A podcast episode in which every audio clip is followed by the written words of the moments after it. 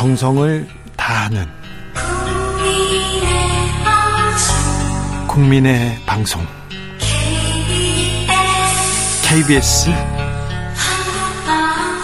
주진우 라이브. 그냥 그렇다고요.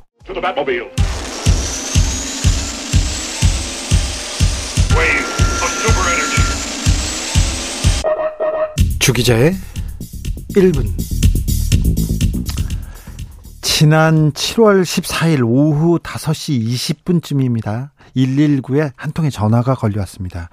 임시로 흙을 성토해 놨는데 어떤 차수막이나 이런 거를 안 대놨어요. 거기가 허물어지면 여기 조치원에서 청주 가는 교통이 마비되고 오송 일대가 다 물난리 날 것 같습니다.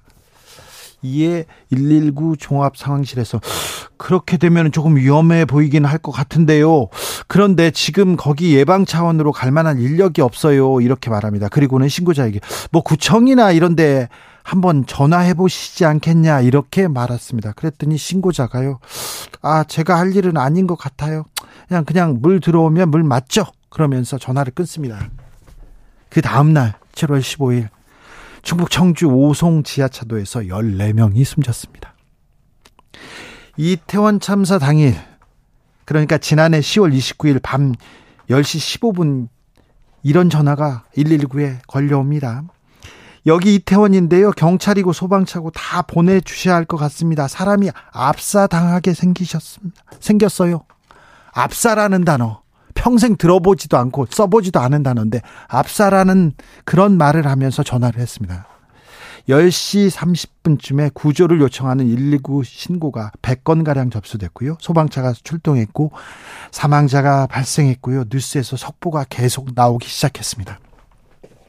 헌법재판소 판결문에 이렇게 적혀 있습니다.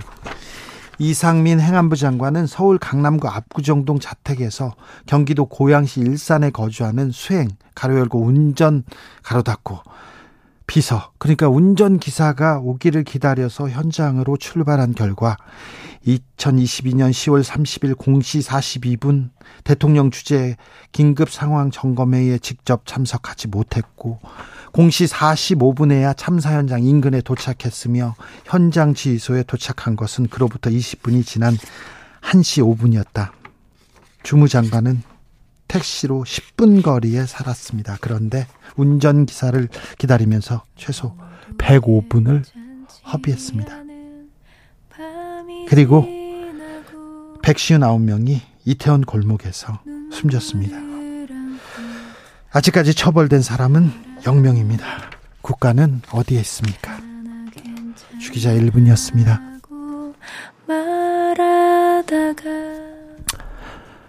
옥상 달빛 그 누구도 아니요 누구도 괜찮지 않은 밤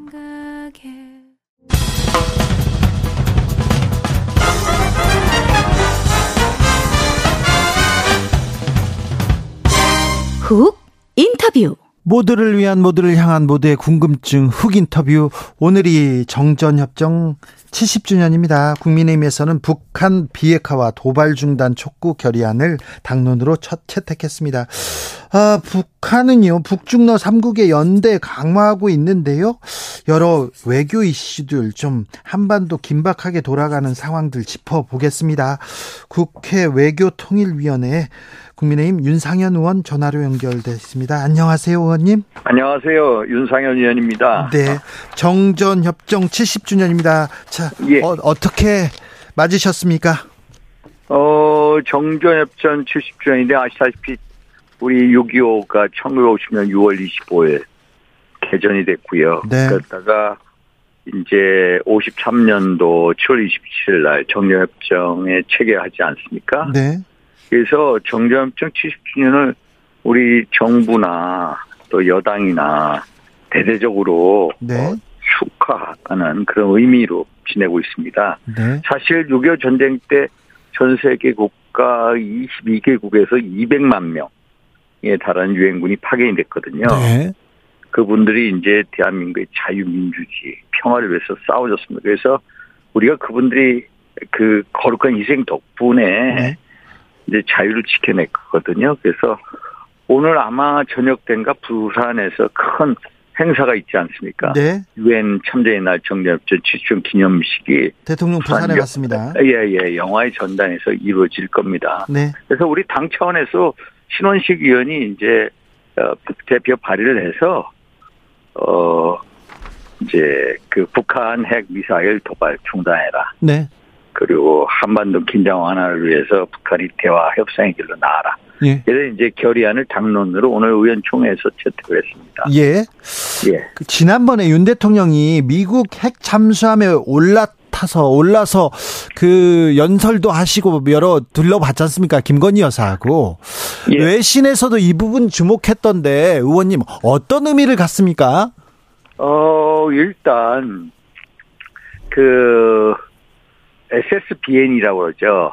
네. 소위 말해서 핵미사일 탑재한 잠수함이 예. 왔습니다. 예. 전략 핵 잠수함입니다. 예, 전략 핵 잠수함 SSBN 켄터키함이 이제 부산항에 입항을 했거든요. 네.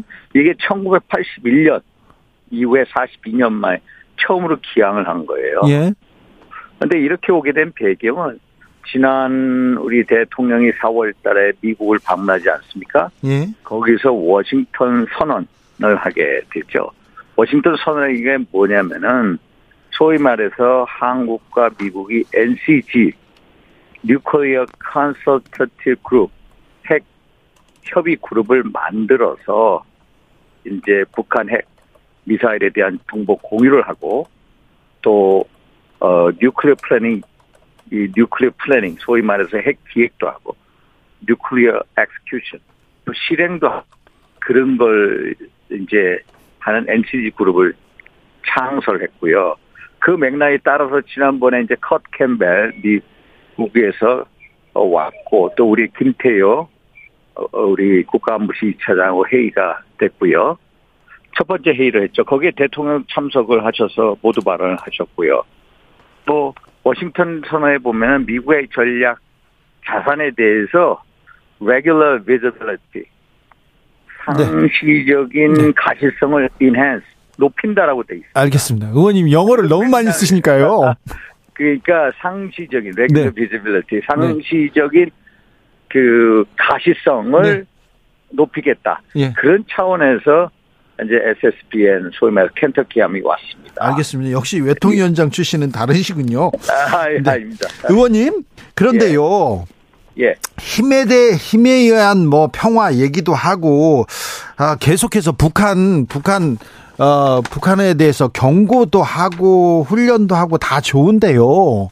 예. 정전협정 70주년이고 좀 남북 대화도 좀 시작했으면 하고 대화와 평화에 대한 메시지도 좀 나왔으면 좋겠어요. 윤 대통령한테도 이런 메시지가 없고요. 조 바이든 대통령한테도 전혀 없어요. 그 이제 평화는 소위 말해서 우리가 네. 어, 그 윤석열 대통령이나 바이든 대통령 평화에 대한 염원이 누구보다 강합니다. 그런데 현재 평화 구도를 깨는 쪽이 누구냐? 네. 북한입니다. 예. 북한이 계속해서 핵 미사일을 고도하고 있습니다. 예. 그게 한반도의 평화 안정을 해치는 거거든요. 예. 그거에 대하기 하기 위해서 우리는 한국은 한미 동맹을 강화하고 NCG 그룹을 만들고 또 소위 말해서 SSB의 핵 전략 잠수함이 핵 전략 자산이 한국에 올 수밖에 없습니다. 그래서 우리도 평화를 원합니다. 네. 누구도 평화를 사랑하죠. 예. 우리도 북한하고 대화를 하고 싶습니다. 아 그렇죠. 대화를 하고 싶고 대화의 메시지를 내고 싶은데 네. 결국 북한이 우리가 계속 대화 제의를 하면은 북한은 예를 들어서 미국이 조건 없는 대화를 하자 하면은 김여정이가 뭐냐고 얘기하면 술책이다. 또 박진 장관도 어디 제3세계 국가에서 북한 대사한테 대화하자 하면 여건이 조성되지 않았다. 계속해서 대화를 응하지 않고 있다. 예. 대화에 응하지 않고 있으니까 미국 입장에서 조건 없는 대화를 통해서 북한하고 실무 접촉을 하고 그런데 북한이 도무지 관심이 없는 거예요. 예. 그러니까 대화에 대한 메시지라는 예. 게 오늘 이제 바이든 대통령도 뭐라고 얘기했냐면은 이제 그 참전용사 희생길이고 한미동맹 중에서 강조하고 예. 또 아시아 태평양 지역 전 세계 평화 안정 번영 핵심 축이 돼야 된다 이런 식의 얘기가 예. 결국에는 대화를 내포하고 있지 않나. 네. 북한이 자꾸 대화를 안 받아들여준다. 네. 라는 겁니다. 그래서 북한의 전향적인 자세, 예. 전환이 필요하다 이런 말씀을 드립니다. 알겠습니다. 북한은 항상 평화의 회방을 놓고 이 대화에 네. 어깃장 놓았는데요. 그럼에도 불구하고 아, 이 보수 정부에서 보수 정권에서 남북 대화로 평화로 몇 걸음 더 가면 훨씬 큰 진전이 있지 않을까 그렇게 생각합니다. 사실, 네. 사실 분명히 윤석열 정부에서도 북한하고 대화에 기회가 한 번 올 겁니다. 네. 그 2018년 4월 27일인가 김정은 위원장이 판문점에 와서 문재인 대통령하고 한반도 완전한 비핵화 선언을 하죠. 또 만찬하지 않습니까? 예. 만찬을 했을 때 김정은 위원장이 누굴 찾은지 아세요? 당시 네. 홍준표 지금 대구시장이 자유한국당 당 대표였어요. 저희 당에. 예. 홍준표 대표는 왜 안 왔냐? 네네 네, 그런 말 했죠. 찾았습니다. 예. 북한하고의 물꼬를 틀 수 있는 것은 분명 민당 정부가 틀 수가 있습니다. 그러나 북한하고의 어떤 협의나 북한하고의 무슨 어떤 딜이나 네. 어떤 합작 사업이나 이게 제대로 이루어지려면 보수 정권의 이 지지가 있어야 됩니다. 예, 예. 지지. 그래서 저는 한 번 북한의 제스처가 올 거다라고 예. 봅니다. 그 올 때까지 네. 우리도 평화를 원하지만은 네. 평화를 위해서 우리가 힘을 비축해 놓는 겁니다. 로마의 티베리우스가 네. 얘기하지 않습니까?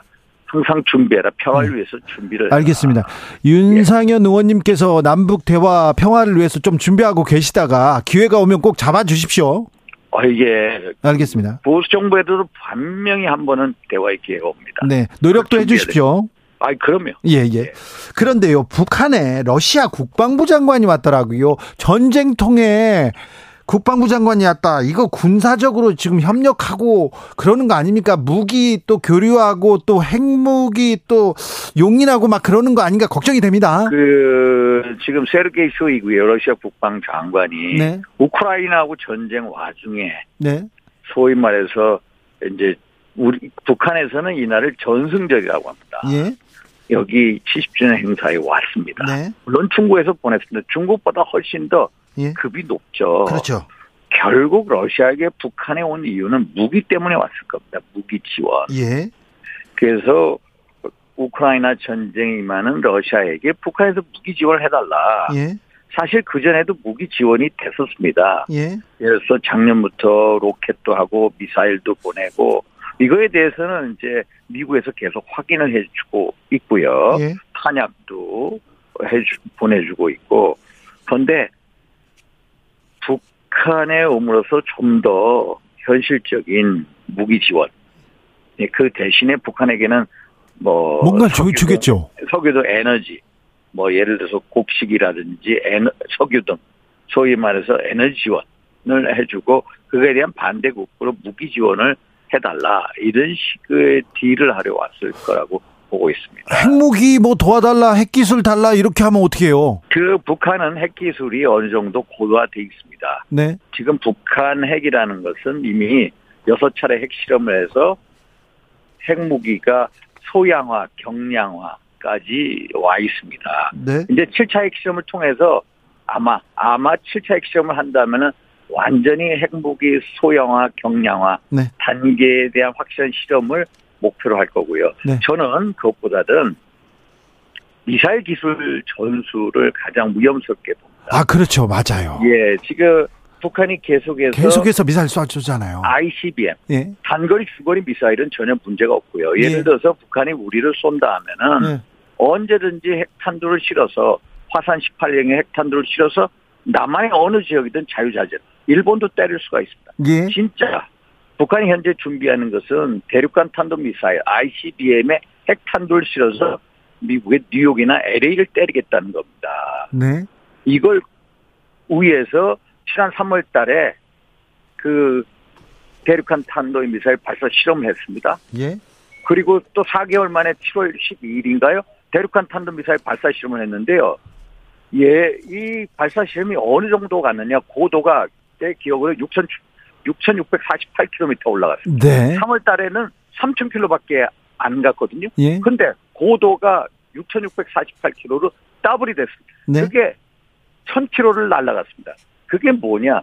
적어도 마이애미 때리고 뉴욕 때리고 LA 때리겠다는 겁니다. 그 정도의 사정거리 확보가 됐는데 진짜 중요한 것은 뭐냐? 대륙간 탄도 미사일이 대권 밖에 나갔다가 대권 안으로 들어올 때 재진입 기술이 중요합니다. 예? 재진입 기술을 확실히 확보했느냐 안 했느냐 아직까지 안 했다라는 게 판단인데 저는 가장 우려하는 부분이 이 부분입니다. 러시아 러시아가 예? 재진입 기술을 전세 줄 수가 있는 거죠. 예? 이걸 가장 걱정하고 있습니다. 그러면 이 ICBM의 이 이제 실전 배치 될 날이 얼마 남지 않았다. 예. 그래서 북한하고 러시아하고의 이 군사적 밀착이 대단히 위험하다. 네. 말씀을 드립니다. 아무튼 군사적 밀착 위험하고요. 북한의 미사일 도발은 계속 그 주기가 빨라지고 있어서 좀 예. 걱정입니다. 이 부분도 좀 신경을 써주시고요. 예, 예. 저 의원님 다른 현안도 좀 물어볼게요. 예. 홍준표 시장 아까 얘기하셨는데. 예. 시장님 그, 그, 당원권 정지 10개월 중징계 받았습니다. 어떻게 보셨어요? 아, 좀 과하다고 생각합니다. 과하다고? 예. 그 홍준표 시장 보면은 운동을 별로 안 좋아하는 분입니다. 네, 네. 근데 골프는 아주 거기에는 골프 강이라고 할 정도로 네. 골프에 아주 미치는 분입니다. 아, 네. 근데 우리 이 국민의힘 규칙 뭐 22조인가에 보면은 네. 이런 자연 재해 났을 때 예. 사행행위나 유흥이나 골프하지 마라 이렇게 규정이 돼 있거든요. 네. 그런데 골프하였습니다. 그 다음에 이제 여러 가지로 왜 골프 안 되냐 뭐 이런 식으로 강변을 했죠. 네. 그런데 금방 그것을 이제 발을 뒤집고 사과를 하고 수해 현장에 갔죠. 갔거든요. 네, 네. 그런데 10개월을 때렸습니다. 10개월이 과다. 내가 제가요 어제 왜 10개월 때렸나? 우리가요 단골 정지하면 보통 6개월. 예, 3개월 1년. 6개월 하는데. 예, 1년. 보통 6개월, 예. 1년, 네. 2년 뭐 이렇게 때리는데 예. 10개월 때리는 경우는 없습니다. 네. 이게 네. 1년이면 1년이지 왜 10개월인가? 10개월 왜 그런지 아세요? 제가 판단하기로는 네. 지금부터 10개월 하면 내년 총선 끝날 때입니다. 그러니까요. 총선에 걸려요. 총선까지 가만히 있어라. 가만히 있어라. 입 닥쳐라. 이런 의미인데 야 깊이 해야 되나. 사실 지난번에 그 홍준표 대표에 대해서 당 고문 해촉을 하지 않았습니까? 예. 당검 해주겠다 그게 무슨 실익이 있습니까? 그러니까요. 근데 저는 홍준표 대표가 당 대표 대통령 후보까지 하신 분인데 당이 자산이고 어른인데 네. 좀 이렇게까지 10개월까지 해야 되나? 자꾸 우리 그 지도부가 네. 자꾸 사람을 내치고 이 뺄셈 정치, 예. 이 뺄셈 정치의 모습을 보여주는 게 아닌가? 예. 정치는 덧셈 정치를 해야 되는데 네. 자꾸 제재하고 소위 말해서 징계하고 이런 거에 대해서 이 아직 당 지도부 결정 내린 거 아니고 윤리위에서 했죠. 네. 그래서 전 당 지도부가 제고를 해줬으면 네. 하는 그런 생각도 가지고 있습니다. 홍준표 시장은 뭐 내겐 3년이라는 시간이 있다. 아직 발언권 살아 있다 얘기하는데 오히려 홍준표 시장의 존재감을 키워주는 거 아닙니까? 어 키워줄 수도 있죠. 그분은 더 당권 징계 뭐 10개월 했다고 해도 그게 기죽을 뿐도 아니고요. 네. 그분의 스타일상 예. 계속 계속 얘기할 뿐입니다. 예. 오늘도 그러지 않았습니까? 발언권 정지되지 않았다. 예. 신경 안 쓴다. 신경 안 그렇죠. 씁니다. 네. 예. 알겠습니다. 네. 저 의원님 당의 예. 중진이고요. 기둥이신데 예. 양평 고속도로 논란은 매듭 짓고 나가야 되는 거 아닙니까? 계속해서 이렇게 아, 지금 공, 정치적 공방으로 커지고만 있는데 이거 국토부 대통령실 국민의힘에서 정리하고 넘어가야 되는 거 아닙니까?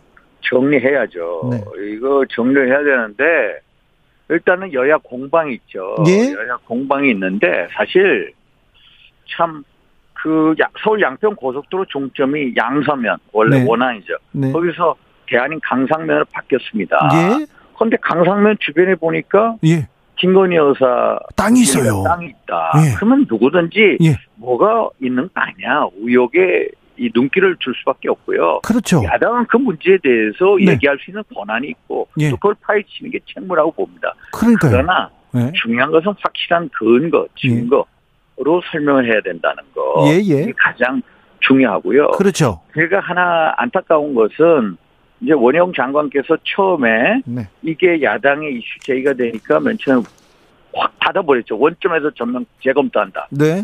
또좀 지나가는 또 전면 백시한다. 네. 또 지금은 뭐 여러 가지 자료 들이대면서 다시 또 야당이 어 어 이 소위 말해서 이제 계단 뭐 이런 식으로 몰아가지 않으면 다시 하겠다 이렇게 예. 이제 계속 자세 소위 말해서 변화가 있지 않습니까? 예, 예.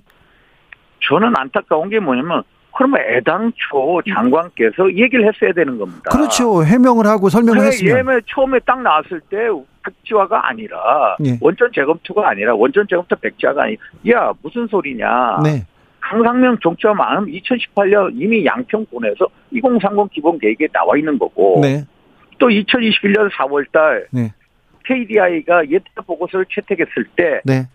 양서면에 종점을 가지만은 네. 양서면 종점을 할 경우에 교량에 있어서 기술적인 접촉 부분에 문제가 있고 주민들의 민원 발생이 있으니까 대안을 검토하라고 돼 있고 예. 작년 1월 달 이게 네. 문재인 정부 때입니다. 국토부에서 용해업체 타당성 조사 용해업체 예. 이 공개 모집을 할 때도 대안을 검토해라라고 지시를 했어요. 네. 그럼 3월 달에 뭐 경동 엔지니어링 동서 뭐 동해 기술공사가 됐지 않았습니까? 네네. 그런 다음에 거기서 착수 보고서에서 5월 달에 이제 강상면이 튀어나오지 않았습니까? 예, 예. 그래서 강상면이 튀어나온 다음에 그 그쪽 설계회사, 용역회사나 전문가들이 강상면이 훨씬 더 좋다. 예. 예를 들어서 교통량도 하루에 뭐 2천 대를 흡수할 수가 있고 예. 훨씬 더 많은 교통량 흡수할 수 있고 예를 들어서 어, 환경 훼손 면에 있어서 원안보다도 대안이 훨씬 더 예. 생태 구역이라든지 아니면은 도, 철새 도로, 도래 지역 이런 것을 보존할 수가 있고 예. 또 남한강을 한번 한 번밖에 안 건다. 원하는 남한강을 두 번 건너야 되고 네. 대안은 두 번이 아니라 한 번밖에 안 건너. 그래서 경제적인 측면에서 환경 측면 훨씬 더 낫고 네, 또 알겠, 알겠 어요. 주민들이 원하는 네. 나들목 IC를 강화면에 하기도 훨씬 좋고 지역 균형 발전 좋고 이런 거를 왜 애초에 얘기를 안 했냐? 설명해줘야죠. 설명해줬으면 이런 네. 식으로 안 됐을 텐데 네. 이런 아쉬움이 있습니다. 그래서 지금이라도 이 네. 문제를 가지고 결국은 네. 전문가들이 나서야 됩니다. 네. 전문가들과 주민들 의견 수렴을 해서 예. 나서야 된다 이런 말씀을 드립니다. 예. 국정조사도 방법 아닙니까? 국정조사는요. 사실 그동안에 국정조사 해가지고 제대로 파헤친 적이 없고요. 예. 제가 정치권에 오래 있으면서 국정조사는 정쟁을 흐릅니다. 네. 그래서 뭐 국정조사가 뭐 어떻다 예. 그런 얘기는 못 하고요. 일단은 상임위 자체 내에서 설명하죠. 청문회라든 네. 뭐 하든 충분히 이 문제를 해소할 수가 있다. 예. 라는 말씀을 드립니다. 알겠습니다. 외통위원인데 어, 또 어떻게 돌발 질문에 이렇게 환경적, 경제적까지 이렇게 잘하세요? 아, 저요?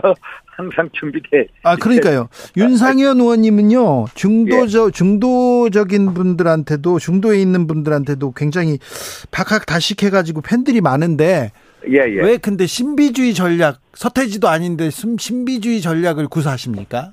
신비주의 전략 없습니다. 네. 왜안 나오세요? 아, 아, 한 번 나갈 거예요. 제가요. 네.